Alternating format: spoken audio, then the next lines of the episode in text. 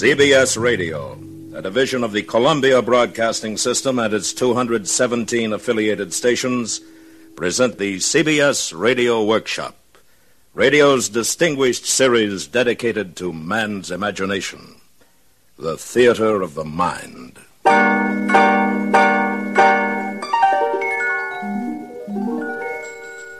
computer. Item. Of course, Bob always starts talking right as I say I'm hitting record. It's great. So, hello again. This is Benny speaking with my friend Jim, my friend Bob. We are having a sort of an ESP week, and uh, today's episode is from the CBS Radio Theater and uh, radio, not radio theater, radio workshop, and uh, it's all about ESP I thought this was interesting. I didn't realize ESP was thought to be a big thing in the 50s. I thought it more of a 60s and 70s thing. So it's kind of cool to have a show from 1956 talking about it. And uh, CBS Workshop continues to be a strange treasure trove of various things. So, uh, Bob, why don't you uh, give us a little summary of this episode and sort of what it does, and um, and then we'll go from there.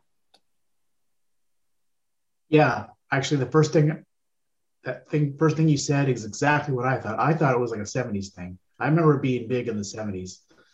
So this is episode is kind of a montage of cases where uh, ESP and psychic powers are like involved. They go through like a series of scenarios, not scenarios, but like kind of like short stories and pointing out and sort of reenactments, I guess you would say, in the modern uh, for like television shows and things, which you don't run into with radio very often at all. So I just thought that was interesting too that they did all these little, uh, yeah, little recreations of whatever the situation was, so you can experience it sort of kind of firsthand or whatever.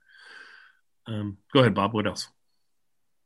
The other thing is, I think they mentioned SRI, which is Stanford Research Institute International, which has been involved in psychic research for a long time. That uh, was part of Stanford at one point, but it spun off, I guess, in the 70s. I don't know if it was this episode or the other one that we're going to talk about that I didn't know that they were involved that far back in doing this kind of work.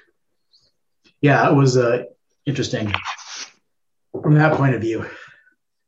Yes for sure. Oh, and also, by the way, the answer is square. That's what you're thinking of. Oh, thank you, thank you. Yes, that's really good. Well, speaking of that, I I messed up. I was gonna create envelopes ahead of time. One that said uh, Bob and one that said uh, Jim, because uh, I, I was reading your mind ahead of time. Uh, I'll still do my predictions. My predictions were that Bob will I just I, I felt through the my our psychic connection that Bob would do some deep dive stuff with the subject matter and be able to do quote some some folks and studies from the past, which of course you did, and so that was right. and then my other one was going to be about Jim saying that he was going to be kind of all over the map with the stuff he was talking about, but somewhere in there there would be an insight that would be unique. so, so we'll see if Jim lives up to that or not. So anyway. so, Jim, what are your thoughts on this thing?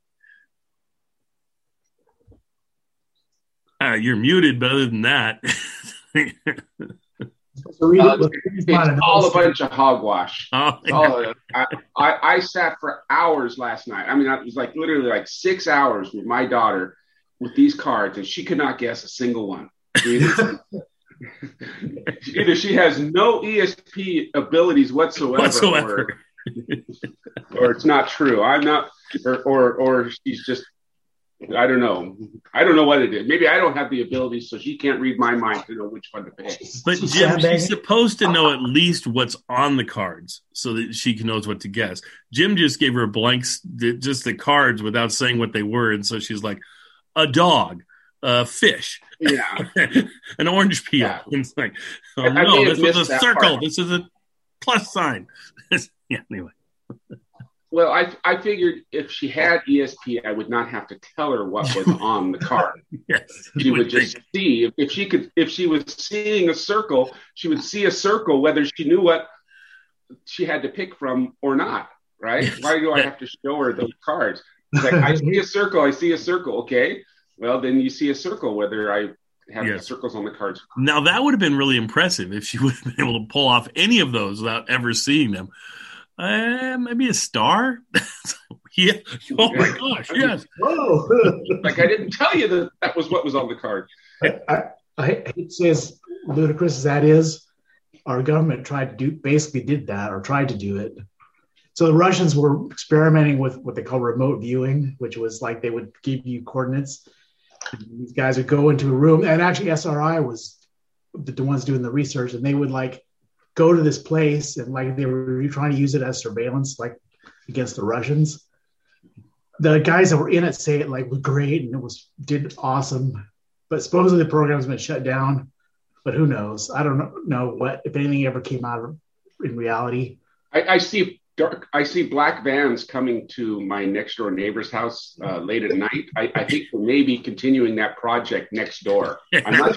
I'm not sure. I, I just I, I get that that feeling. I get that vibe in my head that that's what they're doing there. So I because sometimes I just I sleep it, when I, when I'm sleeping I'll dream of squares and squiggly lines and and plus signs and stuff and I think it's the people next door that they're like beaming that into my head.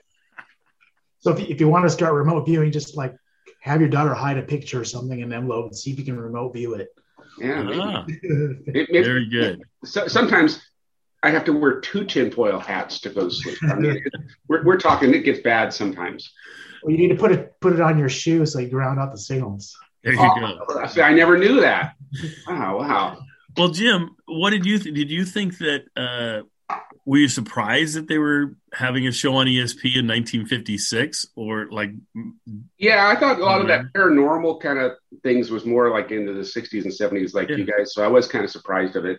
Um, you know, and, and a lot of that stuff is is the kind of the. I mean, this show wasn't necessarily because when I think ESP, I, I always think you know like reading minds and, right. and stuff like that. But they, they were getting more into uh, premonitions and right. you know water. Uh, uh, was it uh, uh, where they have the sticks water dowsing? Yes. You know, I've been doused by water many times. When. I was in Thailand, they doused me with water all the time. yeah. so. well, uh, I've had experience with those water diviners or whatever they call it that find water and uh and i it it sure always looked like hokey stuff to me but i i still remember being at my uncle's place in uh in canada and he had this acreage he bought but it like had no water access. And so they brought in one of these guys and he said right here dig and it's going to be down a hundred feet or something like that, and uh, so they, they, he brought in a company that had enough pipe to go down. I think they had hundred and twenty, and so he went down and no water, no water, no water, and then hit hundred and twenty, starting to get a little damp the end of the drill bit or whatever it was. And so they had another two pieces of pipe they could put down. They put down one more, and the water started coming up, and there the water was. So the guy was wrong. It was 140 feet down instead of 100 feet, but I thought that was pretty good. Now, granted, anywhere around there, you might have been able to put pipe down 100 and some feet and bumped into water. Who knows?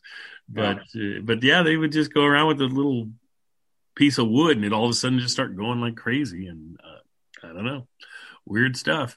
But mm-hmm. uh, the other thing that they played up in this or talked about a little bit was like how when someone son passes away or daughter passes away, that someone on the other side of the country, without knowing anything about it, would just start crying and things and getting upset because they would just feel the loss of their family member. And um, I don't know if that's ESP or the connection people have, or who knows what that is, but uh, but you definitely hear stories like that. So I thought it was okay. I thought it was interesting. I thought it had a good opening piece. I thought that was interesting. And then going into the various little stories, I thought was okay. And the stories were all right. I mean, as a, as an entertaining episode, um, what did you guys think? I mean, Bob, was this as entertaining as most of the stuff we have, or was it more boring, or what did you think? I enjoyed it. I mean, it was, you know, it's has all the 50s style music and yeah. intros and exits, but you know, besides that, I thought the things that they covered were interesting. Yeah, that's like the thing about Lincoln, I'd forgotten about that. The fact that he had that premonition. Yeah, yeah. So that was yeah. I mean, the stories themselves were just interesting. I thought. But then well, and they covered a lot of ground in this episode. Like we, like you're saying, you mentioned the Lincoln thing. That we had. There's a lot of little Mark stories, and little pieces they share. Yeah. But uh, but I think they did a good job of it this time. It didn't seem like they crammed too much in. It seemed okay. Uh, Jim, what did you think of the episode overall? Yeah, they definitely did have a lot of different for you know a short period. It, it had a lot of different stories and, and and things that you know they were happened that they were describing. This was not quite as good as the the weather report on the storm, but you know it's really hard to beat that one. I mean that one's got to be like the top one. I you know, um, I, I, really wish that one had video that went along with it because I, I get my background on my computer all the time because you know. Well, they do. There is video that goes with it. It's called the Weather Channel, and you can watch it 24 yeah. hours a day if you like. So. Yeah, but but they they never have the reruns. They always have on the Weather Channel. It's always the new the new productions. They don't have the reruns from from before. So yeah, they really should have a sub channel, the Weather Channel's greatest hits Re- reruns. Yeah, yeah. I, thought, you had to get Weather Plus to get the new episodes. That that might be it. Yeah, maybe it's on the Weather Plus, Weather Plus streaming service. You can watch the the weather reports from any time in the last thirty years, so. which you're overpaying for if you're paying more than ninety nine cents a month. So. uh, but no, I mean it was. It, yeah, it was it was it was a decent uh, listen. You know, I, I I prefer stories probably mm-hmm. more than than this. You know, but. yeah, I, I I could definitely see that. I thought it was a unique piece, and that's what CBS uh, workshop is so often just a unique, different kind of listening experience. If anything, this was closer to an episode of like In Search of or something than it was to the things we normally listen to on um, on the uh, the various radio shows we listen to. I, I, don't know if you noticed, but I had to do up my button here. I was looking too sexy, and I, I didn't want your channel to possibly get demonetized by YouTube for, for showing you know having too many buttons undone here. So Jim has always been too sexy for his shirt. Too sexy for his shirt. Too sexy. It hurts. Anyway, uh now Bob's buttoning up. I gotta hide, man. You're scaring me. Oh, the last thing I want to say is the guy on Bob's box for Kreskin's ESP or whatever that is. He always scared me because I always thought he was Barnabas Collins, the vampire from uh, from Dark Shadows, because he because that was big at the same time. But now that I look at him, he doesn't look anything like Barnabas, or he looks like Barnabas with glasses like, on or something. Looks like Jeff Goldblum. Yeah, he, yeah, he does kind of actually. Yeah, yeah. So uh, anyway, there we go. So we are. But see, it, it, didn't make this make it onto this video. But Bob was saying before that. Well, see, I, I see Bob over here, but who knows? Where, he's down below you on my screen. Oh well, I, yes. whoever's talking is down below me, but Bob's not talking right now. So, um, but uh, he had that game as a kid. Yes. Used yeah. To, used to play with that game as a kid. That's right. Yeah. And I remember going over to his house and we pulled it out. We never, I don't think I ever played it correctly. We just always kind of play with the end yeah. of it or try and hypnotize each other and things and never really. I think, yeah, it was too complex for us. yes. We, we couldn't even handle Clue. Tic tac toe was up our alley. we, we eventually graduated from Candyland about the end of junior high. Yeah, that's right. That's right. I remember Chutes and Ladders at your place. That was great. So well, that was the that was the graduation party, right? When yeah. we had the graduation party, we all got together at his house and we played Chutes and Ladders, right? That sounds right. yeah, yeah, I remember that. that. Hi Ho Cherry-O, yes, I think that was mm-hmm. the games that were the big ones. Yeah. hey. Anyway, without further ado, enjoy this episode and catch us for In Search of ESP or In Search of, I think it's called Learning ESP, which we'll play later this week or something. All right. Star. Wavy lines. Square. Seven. Seven.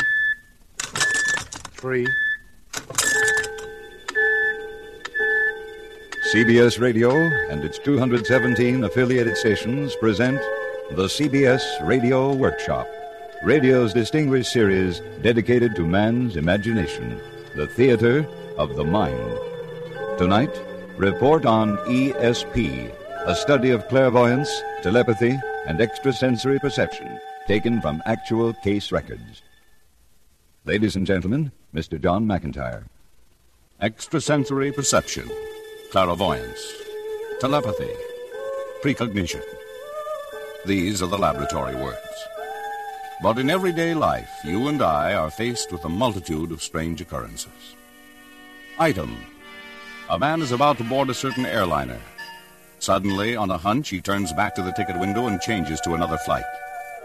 An hour later, the plane he would have been on crashes into a mountainside. Item a mother suddenly and unaccountably breaks into tears at the moment her son is killed a thousand miles away. Reason? Unknown, unexplained. Cross, square. Today, modern scientists are delving deeper and deeper into these mysteries. Star. In the science laboratory of a great Circle. university, a girl sits at a table Cross. and draws cards from an automatic shuffling Cross. machine.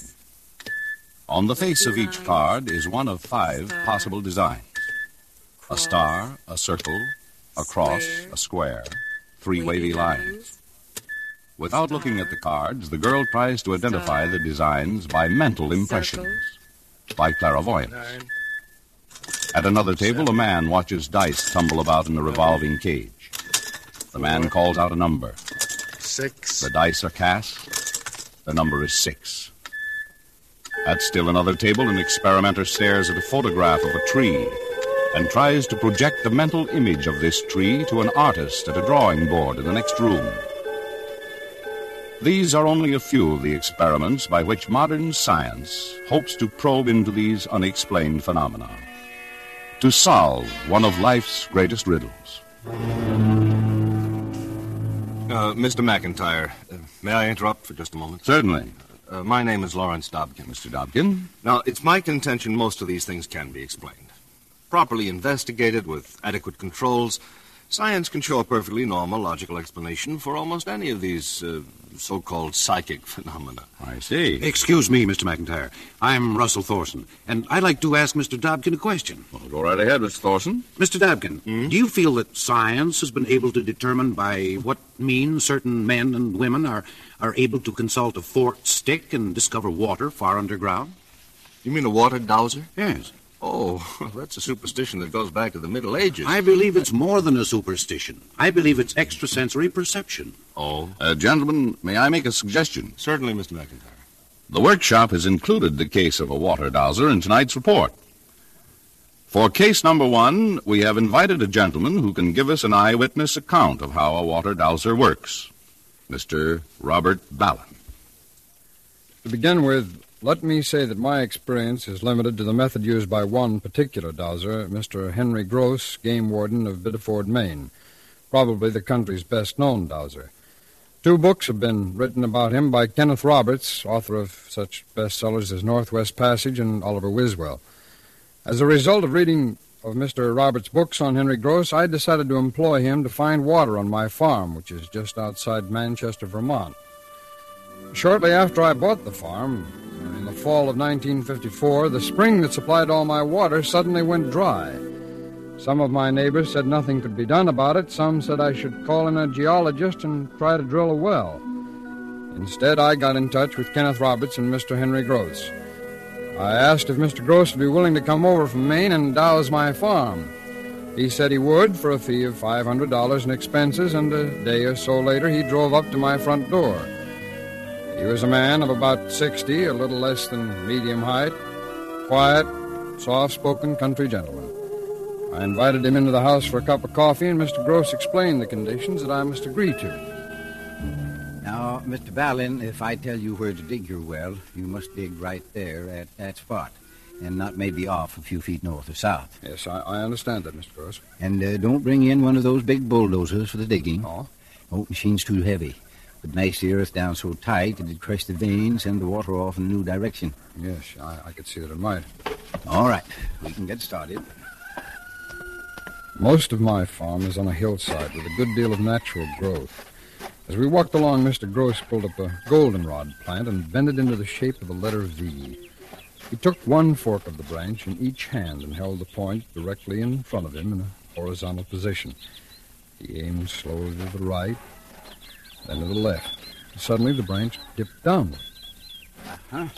Yes, looks like your old spring, the one that dried out, is straight up the hill. I, didn't tell you where it was, did I? Oh, didn't need to. That's where my rod says it is. That's why it dipped. Well, in other words, if the rod points down, that indicates water? Mm-hmm. Or if I'm asking the rod a question, a dip means yes. If it doesn't dip, that's no. Can the rod tell how near we are to the spring? I'll, uh, I'll ask it. How far away is the old spring? More than a hundred yards? We waited a moment, and then the rod dipped again.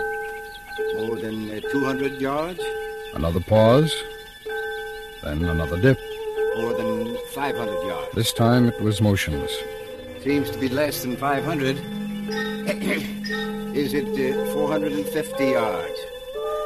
Is it 460 yards? The questions continued until the rod indicated the old spring was 458 yards up the hill. We then paced off the distance and found it to be 457 yards. Now, considering that a man's stride cannot be exact, the rod's accuracy was phenomenal. You Know why this uh, spring went dry? It was off on a tributary, and this long drought parched it out. You you think the main vein is still flowing? Mm-hmm. Just a question of finding it.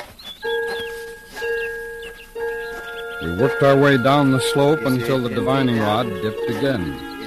Then Mr. Gross began walking back and forth and asking the rod questions. Finally, we had worked ourselves almost up to my back door, and then Mr. Gross laid the rod aside. Mr. Ballon, you've got a good vein. Comes down from the top of that hill. It's about 20 feet wide. The deepest part is seven feet. And behind your house, it rises to within four feet of the surface. Uh-huh. Now, this is the place to dig. You'll find it's excellent drinking water. Fine. It's only four feet. I can dig it myself. Sure. Be good exercise. Well, Mr. Gross, two or three times while you were working, you you seemed to break into perspiration and tremble. Mm-hmm. Yeah, it happens now and then. Takes a little out of you when you feel the water. You say feel? Well, that's the only way I can describe it. Well, then you must be able to find the water without using a divining rod. I do sometimes, but the rod is a help. Well, tell me, do you think other dowsers feel water the same way you do? I can't say, but I do know that most of us are outdoor folks. We're at home in the woods and fields. I think that's important. Very important. I followed Mr. Gross's instructions and started digging in the spot that he had indicated. The top earth was dry and caked. But at about 18 inches, the soil was damp. At two feet, it was moist. At three feet, water seeped into the hole. As far as we could tell, the water vein was exactly at the depth that Mr. Gross had predicted. And now I'd like to present in person the gentleman who participated in this remarkable phenomenon, Mr. Robert W. Ballon, a vice president of the world's largest advertising agency, the J. Walter Thompson Company. Mr. Ballon. Thank you, Mr. McIntyre. Uh, would you care to make any comments on this case? No, I don't think so, except to say I realize that my experience with Mr. Henry Gross was quite impossible, except for one thing. It actually happened through no other device than one man's unusual powers. Thank you, Mr. Bellin. And uh, you might be interested to know that in preparing this program, the workshop has inquired as to Mr. Henry Gross's recent activities as a water dowser. He has been employed by the city of Fredericksburg, Texas, by landowners on the island of St. Croix in the Virgin Islands, by such firms as Bristol Myers Chemical Laboratories, the A.C. Lawrence Leather Company, a subsidiary of Swift and Company, by two large electronic factories in New Jersey, and by Canada's largest munitions plant. Excuse me, Mr. McIntyre. May I just make a comment? Certainly, Mr. Dobkin. Thank you. Now, science has investigated water dowsing. It appears that when that rod twists and uh, dips in the dowser's hands, well, that's actually caused by an unconscious muscular action. Hmm? Now, if that's correct, there's no mystery about it. But there is. There most certainly is. In what way, Mr. Thorson? Well, even if the dowser should control the rod by this, uh, this unconscious muscular action, what is it that affects his muscles? If the dowser has some strange affinity for water, how does he feel it? Well, no, and, and, several... and how is it that Mr. Gross, over a flowing vein of water, can hold two dowsing rods, each slightly off center, and have one rod work frontward and the other backward? Muscles can't do that. Well, but now you're getting off into the supernatural. The supernatural or the natural in a way not yet understood by science. In every era since the age of ice and of the mastodon, man has believed in the miraculous. He turned to the witch doctors, the soothsayers, to the astrologers, the magicians, to the frauds and the cunning cheats. Again and again his faith was betrayed, and yet he believed. He believed because there was something, something that was beyond his knowledge. In the Bible there are miracles. Belshazzar feasted with a thousand nobles, and a hand appeared and wrote on the wall, Mene, Mene, Tekel, Upharsin and in that night was Belshazzar, the king of the Chaldeans, slain.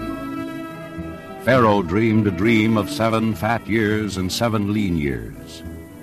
Nebuchadnezzar, king of Babylon, slept and saw a vision of himself humbled as unto the beasts of the field.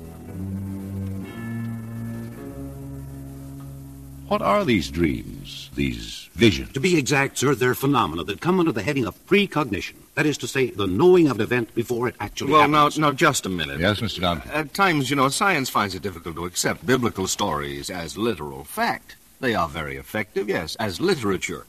But we can't possibly prove that these things actually did occur. Nor can we prove that they did not, sir. Yes, well, all right. Now we're quibbling. How about some modern examples? Would you accept them? That depends on the quality of the evidence. We all know that certain people are given to telling some very remarkable things, which are either pure imagination or events that have been poorly observed and wrongly interpreted. Mr. Dobkin, I doubt if you would charge fraud or mistake in the two cases I'm proposing. They're both a matter of public record.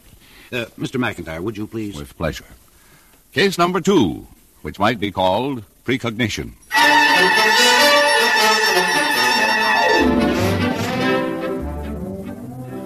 The year was 1858.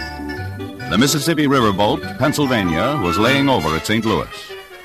Among the crew were Henry Clemens and his older brother Sam. Samuel Clemens, who would one day write his way to fame under the pen name of Mark Twain. While the steamboat loaded cargo, Sam went ashore to stay overnight at the home of his sister Pamela. Early the following morning, Pamela was awakened by a noise downstairs and a voice. Henry! Henry! Pamela reached for Henry. her robe and hurried downstairs. She entered the sitting room to find her brother Samuel staring wildly about. Sam, what are you doing up at this hour? It seemed so, so real. What? I was so sure of it, I jumped out of bed and came down to look at him. Sam. When he wasn't here, I thought they'd moved him. Who, Sam? Moved who? Henry. He was dead. Oh, Sam, you were just having another one of your nightmares. It was as real as you are, Pamela. I saw Henry stretched out here in this sitting room. He was in a metal coffin. There was a bouquet on his chest. White flowers. All white. Except for one red rose in the center. It was so vivid. Sam, it was just a dream. Yes. A few weeks later, on June 13th, 60 miles below Memphis, the boilers of the steamboat Pennsylvania exploded.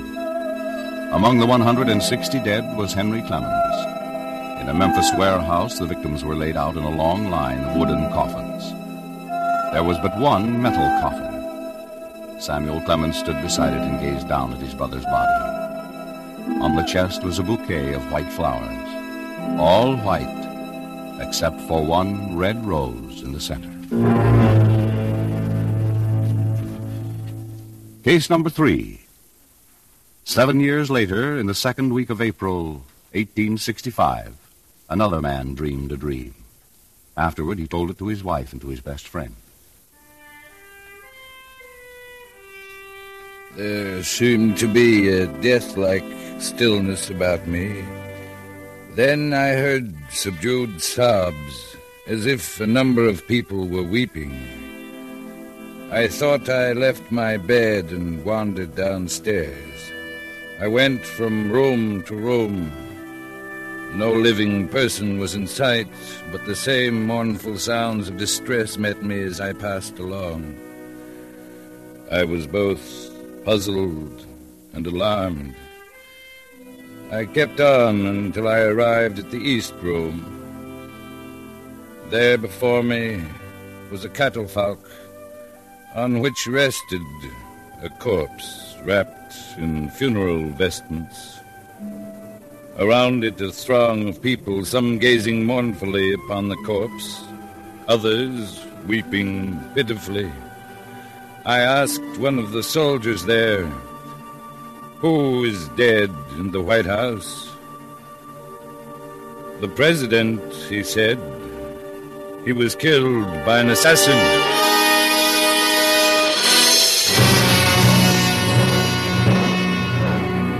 That same week, in April, the man who dreamed that dream, Abraham Lincoln, attended a play at Ford's Theater. Later, his body lay in state in the East Room. yes. Well, gentlemen? Well, first I'd like to ask Mr. Dobkin if he questions the validity of those two dreams. No, no, no, Mr. Thorson. I accept them as correct statements of actual events. Thank you. But now, tell me, have you never had a dream of dying or falling downstairs or being in an auto accident? Oh, I imagine I have. Oh, I know I have. Well, let's suppose that everybody in the United States has had at least one dream of accident or of disaster. That's 165 million dreams. Now, the simple law of averages guarantees that some of those dreams will come true. I, I think this is a good time to quote Dr. Sigmund Freud. He said, If one regards oneself as a skeptic, it is well from time to time to be skeptical about one's skepticism. and, and on clairvoyant dreams, he said, uh, j- just a minute. Mr. McIntyre, would you oblige me again? Certainly. In Vienna in 1925, Dr. Sigmund Freud, the great pioneer in the science of psychoanalysis, had this to say. If there are such things as telepathic messages, the possibility cannot be dismissed of their reaching someone during sleep. The further possibility arises that telepathic messages received in the course of the day may only be dealt with during a dream of the following night. Ah. I hope you paid particular attention to that last part, Mr. Dobkin. There is a possibility that telepathic messages might come to a person only in a dream. Yes, yes, I got that point. All right. Doesn't that suggest something to you? At the very time of President Lincoln's dream, John Wilkes Booth was planning his assassination. Using Freud's theory, Lincoln might have picked up Booth's murderous thoughts by telepathy. Therefore, the dream. Well, it's a startling idea, certainly, but again, th- there's no possible proof. The world is filled with things difficult to prove. Their mere existence is our proof. Well, We scientists have spent centuries studying the animal world. And what do we come up with? Mystery. Item The homing pigeon. The homing pigeon can find its way back to its home loft over distances up to 100 miles. In some cases, the distance is approached 1,000 miles. Means by which the bird determines latitude, longitude, curvature of the earth? Unknown. Item Household pets. Dogs and cats have been separated from their owner and have returned on foot over distances of many hundreds of miles. Bobby, a collie, traveled almost 2,000 miles between the states of Indiana and Oregon. Means of determining direction unknown. Item The European eel. The European eel swims from inland rivers into the Atlantic, makes its way 2,000 miles to a deep off the West Indies. There it spawns and dies. The baby eels born off the West Indies return across the Atlantic and ascend the same rivers from which their parents had come years before. Method of finding their way? Unknown. Well, this is all very interesting, Mr. Thorson, but these are things that we call instinct. Yes, and what is instinct? Can science explain it? Well, we're investigating it. And we still don't know. I say that instinct includes clairvoyance and telepathy at work at an animal level. Yes, but that is simply argument. Mr. McIntyre, may we have the case of Lady the Wonder Horse? Certainly. Case number four An example of clairvoyance, as told by Mr. Stuart Wyatt.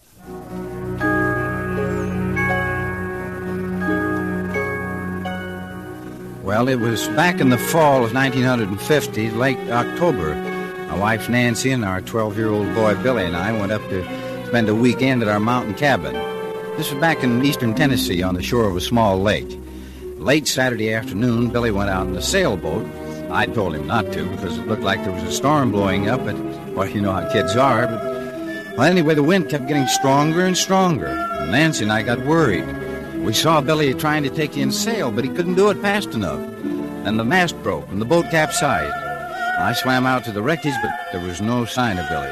So we telephoned the nearest forest ranger station, and they sent over a couple of men with a search boat. They couldn't find anything either. That night, in the pouring rain, we had over 200 volunteers combing the woods and the shore. They even brought in bloodhounds. After two days of this, the chief ranger, Anderson, was pretty discouraged. We've dragged the lake three times, Mr. Wyatt, and still nothing. I'm afraid the body must be caught under the ledge or something where our equipment can't reach it. Looks like there's nothing more we can do. When I told that to my wife, it, it's a funny thing, Mr. McIntyre. She, she just suddenly stopped crying. She said, All right, now it's time to try that horse she'd read about. It was supposed to be able to find missing children, and its name was Lady. I told her it was ridiculous, but, well, we'd tried everything else. The horse which Mrs. Wyatt had read about is Lady, owned by Mrs. C.D. Fonda of Richmond, Virginia. Mr. and Mrs. Wyatt found the 25 year old mare waiting for them in her barn. In front of her was a strange contrivance of levers and wooden blocks with letters of the alphabet and numbers running from 1 to 10. Following instructions, the Wyatts asked Lady a test question. Lady, tell me, what was my maiden name? The horse moved toward one of the levers. She pressed her nose against the lever, and a block with the letter L came into view. L. L. E. E, that's right, Lee, Nancy Lee. Oh, this is impossible. Nobody around here knows your maiden name. Lady does. Well, Lady, is my son Billy alive? L- Lady? A. L. L. I. Alive. God, oh, God. Lady, lady, where is Billy? Lady, where is Billy?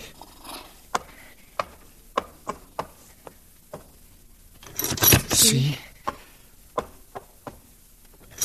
A. B. B. Cave, he's in a cave. Mr. and Mrs. Wyatt telephoned from Richmond to Chief Ranger Anderson back in Tennessee. They told him to search for a cave. The following is from the official report of Ranger Anderson. The Wyatt boy was found in a small cave approximately one and one quarter miles northeast of the lake. He was unconscious. Dr. Warner gave him a blood transfusion and he was removed to the hospital. When I was able to question him, the Wyatt boy stated these circumstances. After the sailboat capsized and sank, he swam to the nearest shore. While attempting to return home through the woods, he stumbled into an animal trap. The trap broke his left leg and he began to lose blood. In a state of fright and confusion, he then began to crawl in a direction away from the lake. He discovered the cave and decided to stay there until the rainstorm was over. Sometime during the night, he lost consciousness. He remembered nothing more until reviving in the hospital. He was discharged therefrom on October 28th, fully recovered. Cases similar to that of the Wyatt boy, in which the horse lady has guided searchers to the recovery of the bodies of missing children, may be read in Newsweek magazine, the issues of October 25th, 1948, December 22nd, 1952, and February 16th, 1953. In Time magazine, issue of December 15th, 1952, in Life magazine, issue of December 22nd, 1952, and in Popular Mechanics magazine, issue of March, 1952. Yes, the dramatization you just heard was a composite of several such actual cases. Item Emanuel Swedenborg. Emanuel Swedenborg, scientist and philosopher in September 1759, saw in a waking dream a disastrous fire which was burning at that very moment in the city of Stockholm, 50 miles away. He specified the houses which were then in flames and gave the correct hour at which the fire was extinguished. Item Leo Tolstoy. In 1910, Count Leo Tolstoy, famous author, sent a message to the Tsar of Russia the German Kaiser, and the King of England, in which he described his dream of World War I four years before it occurred. He stated when the war would begin, where it would be, outlined its horrors, foresaw the League of Nations.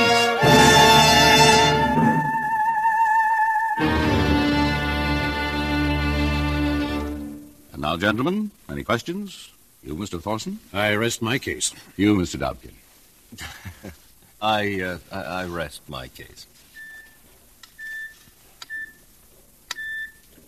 Wavy lines, star, circle, A girl sits at a table and draws cards from an automatic shuffling machine. circle, By the mathematical laws of Square. chance, she should correctly identify, Wavy without looking at the cards, five out of every 25 drawn. cross, This girl has Square. scored as high as 9 and 15 Star. cards consecutively correct. star, In one such experiment, the score has exceeded the laws of chance by odds of 400,000 to 1. star, In still other cases, the odds have risen to the astronomical ratio of 1 trillion and 1 quadrillion to 1. Six. In laboratories and universities throughout the United States and Europe and South Africa, the research goes on. Twelve. New light is being shed on the phenomena of telepathy and clairvoyance. The day may be not far distant when science will establish the principles of extrasensory perception and its operation as firmly as the laws which govern nuclear fission. star, The ideas advanced by Professor Sigmund Freud and by other Square. investigators may yet be proven fact.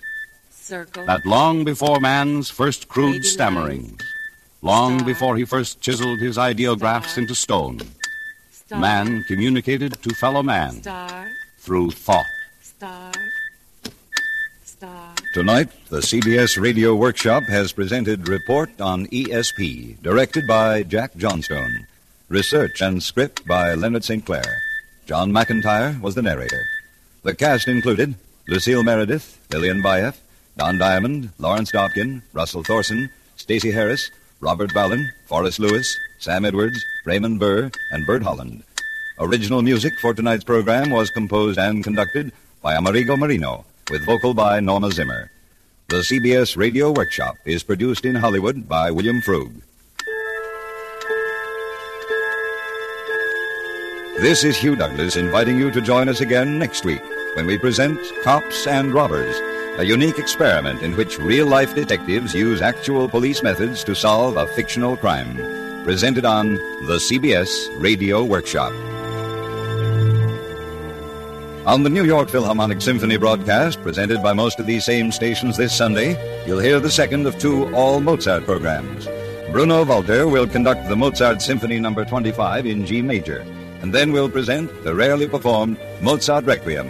That's this Sunday on CBS Radio. Star. Star. Star. Stay tuned for five minutes of CBS. News to be followed on most of these stations by The Jack Parsons Show. 11, America listens most to 9, the CBS radio network. 9,